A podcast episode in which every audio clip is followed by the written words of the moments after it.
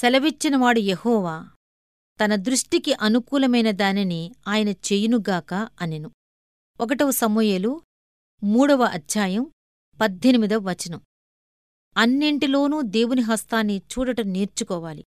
అలా నేర్చుకున్నప్పుడు నువ్వు చూసే వాటన్నింటినీ దేవుడు చక్కపరచి కంటికి ఇంపుగా కనపడేలా చేస్తాడు.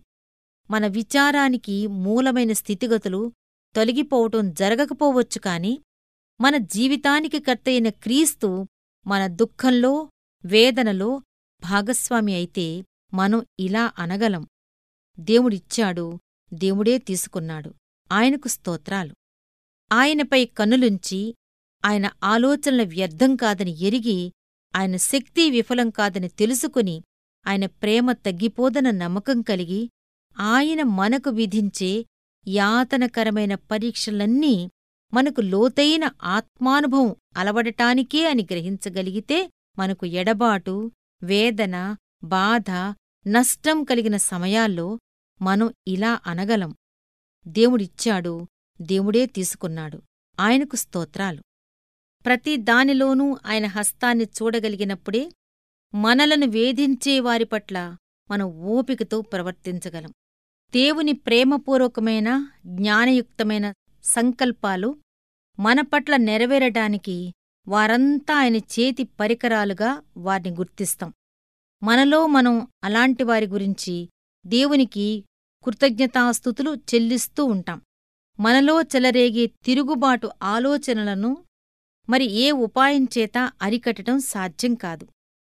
నిద్రరాక తలపులు నెమరేసుకుంటూ క్రొత్త ఆలోచన ఏదన్నా ఇమ్మని అడిగాను ఆత్మల ఊరటకు ఒక దివ్యౌషధం పైనున్న వాటిని వివరించి చెప్పే విలువైన మార్గం.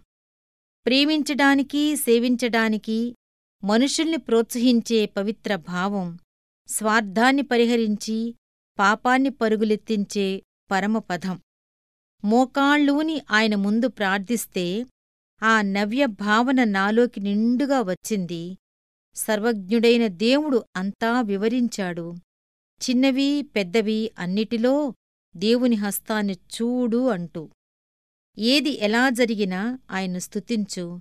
బాధలో ఆనందంలో చావులో బ్రతుకులో దేవుణ్ణి చూడు విజయం సాధించు. ఉదయకాంతిలో దేవుణ్ణి చూశాను. దాన్ని ప్రకాశమానంగా వెలిగేలా ఆయన చేశాడు. మధ్యాహ్నపు ఎండలో దేవుణ్ణి చూశాను. వెచ్చదనంలో దేవుని ఆదరణ అనుభవించాను.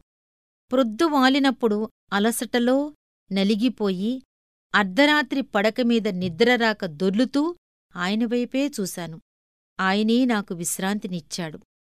గొప్ప నష్టం సంభవించినప్పుడు ఆయన్నే చూశాను. నాకు నష్టాన్ని కలిగించినప్పటికీ ఆయన నన్ను ప్రేమిస్తూనే ఉన్నాడని గ్రహించాను. పెద్ద పెద్ద బరువులు మొయ్యవలసి వచ్చినప్పుడు ఆయన వాటిని తేలిక చేశాడు. రోగం విచారం బాధలో నా మనసును ఓదార్చి శాంతినిచ్చాడు. నా హృదయాన్ని సంతోష స్తోత్ర గానాలతో నింపాడు. ఈ అనుభవం కొందరికి కొత్తగాని నాకు అలవాటే. నేను అలవాటుగా నడిచే దారి ఇది. అనుదిన జీవితంలో విశ్వాసం ద్వారా తప్ప ప్రత్యక్షమైన వాటిని చూసి ఆదరణ పొందకూడదు. అన్నిటిలోనూ దేవుణ్ణి చూడగలిగితే జీవితం నిజంగా ఆశీర్వాదకరంగా అవుతుంది.